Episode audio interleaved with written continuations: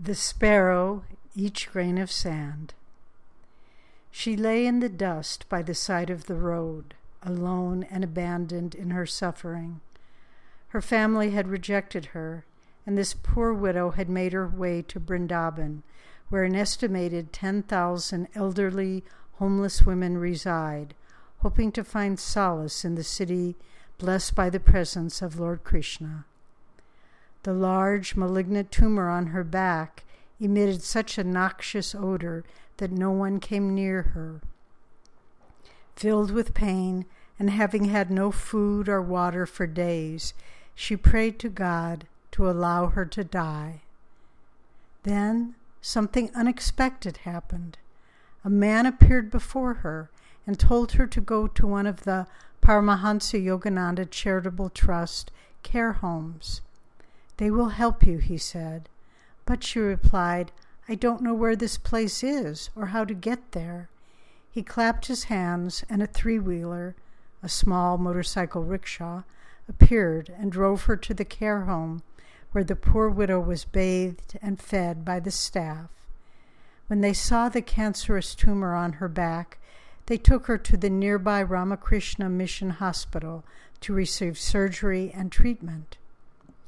After a period of recovery, she returned to the care home where she received the loving attention of the staff and regained her health. A few weeks later, she came to the director of the home holding a copy of Autobiography of a Yogi.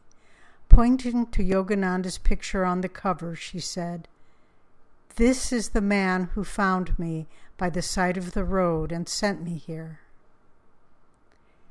We heard this story last week when we visited Brindaban to see the work of the Paramhansa Yogananda Public Charitable Trust, a part of Ananda Sangha's service in India. Started in 2014 and led by Ananda member Manjunath Kini, the trust is quickly becoming a model for charitable works in this sacred city.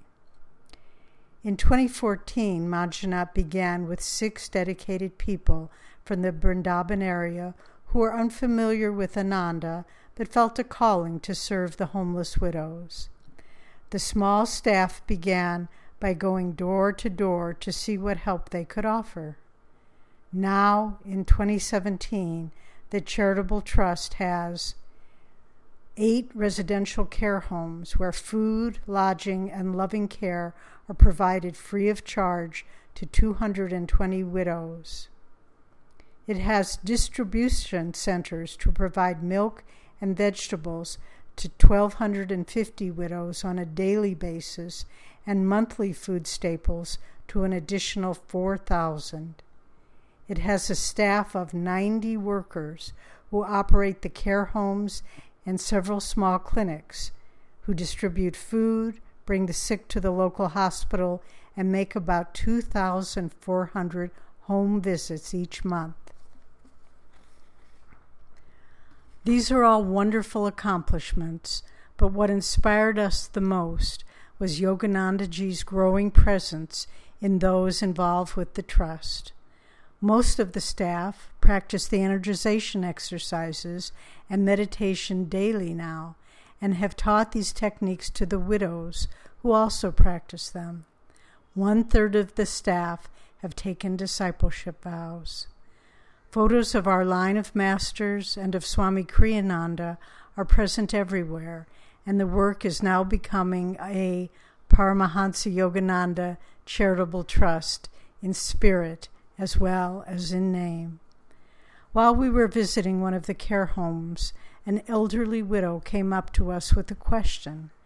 She was reading Swamiji's Essence of the Bhagavad Gita translated into Hindi and wanted to know why Krishna urged Arjuna to fight. How wonderful it was to share with her, through a translator, the symbolism of this great scripture as Master explained it. In Yoganandaji's poem Samadhi, he writes, quote, The sparrow, each grain of sand, fall not without my sight. End quote.